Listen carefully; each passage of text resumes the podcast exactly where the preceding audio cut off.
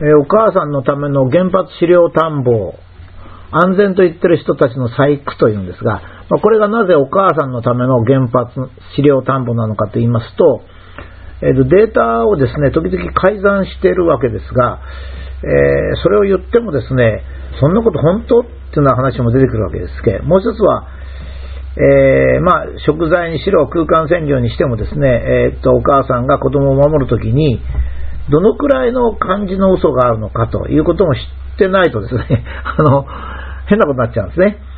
それで実はあの、あのそのデータを改ざんしている人たちにとっても正義はあるんですよ。これがややこしいんですね。というのは、彼らは被爆は安全だから法令を違反することが日本のためになるとこう確信してるんですよ。つまり、被爆の1年1ミリを守るというとですね、なかなかその辛いと。だからもう被爆は安全ということにした方が日本のためになると。まあ少しの犠牲者が出てもいいと。まあこういうふうに思ってるもんですからね。だからそのどういうふうに思ってるのかってことがわかんないと、食材とかそういうものの危険性もちょっとわかんないし、いろんなことに不都合が起こるので、ちょっと具体例が入ったところで入手できたので、それをご紹介したいと思うわけですね。実は内閣府原子力被災者支援チームというのがあってですね、内閣府、我々の税金を出して運用している内閣府にですね、原子力の事故で災害を受けた人、今逃げてる人とかそういう人ですね、それから被爆してる人を支援するチームっていうのが実はあるんですよ。そこでですね、原発の近くの住民の被爆量を測定したり計算したりしました。ところがどういう結果が出たかというとですね、2013年、去年ですね、避難指示の解除予定地域、つまり現在は避難は指示されてるんだけど、そろそろ帰っていいよというような予定のところでですね、測定したら予想よりも6倍以上高高いのが出ちゃったんですね。で、まあ普通のお役所だったらば、健全な役所だったらそのまま発表しいですよ、もちろん。せっかく測定したんですから、測定したのに発表しなかったら意味ないですからね。そして、まあ、ちょっと住民の帰るのは少し遅らせなきゃいけないとか、除染を早めなきゃいけないということになるんでしょうね。ところがデータを操作しました。それで住民の被爆予想線量を低く計算して、今から福島県の関係自治体に連絡することになっていますので、まあ、そのうち出てくると思います。えー、まあ、どういう方法を具体的にやったかというとですね、実はあのこの測定値がですね、えー、まあ、最大で6.6ミリシーベルトぐらいになったんですよ。法令は1年1ミリですから。超えちゃったわけですね。これはあの普通ですね、計算の方法があるんですよ。もう決まってるんですよね。こういう時はこういう計算をするっていう、ま決まりがありまして、まあ、1年1ミリも決まりなんですよね。全部決まりなんです。まあ、決まり以外のことをやると何とでもなりますからね。これ恣意的って言うんですけど、何と、何とでもできますから。そこで高くなったんで NHK が普通使ってる方法があるんですね。この方法に変えまして、計算をしまして、そしたら1年1ミリ台になったって言うんですよね。で、この計算をし直した人で、これ名前がもう出てますので、ちょっとここで失礼しまして、出しますと、まあ、お役人ですからいいと思うんですけどね、支援チームの田村参事官で、悪気はなかったと釈明をしておりまして、このまま使うでしょうね。つまり、彼はもう確信があるんですよ。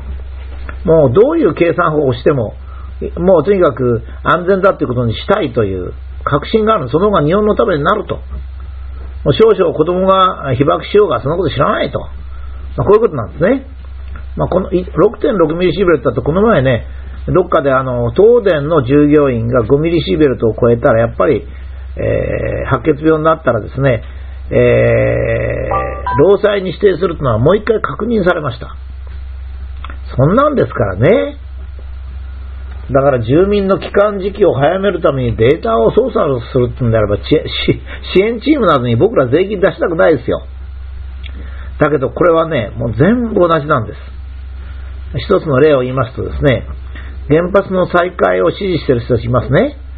その人に原発は安全ですかと聞きますとね、もちろん再開を支持してるんですから、安全だと答えるわけですよ。それでなかったら支持しませんからね。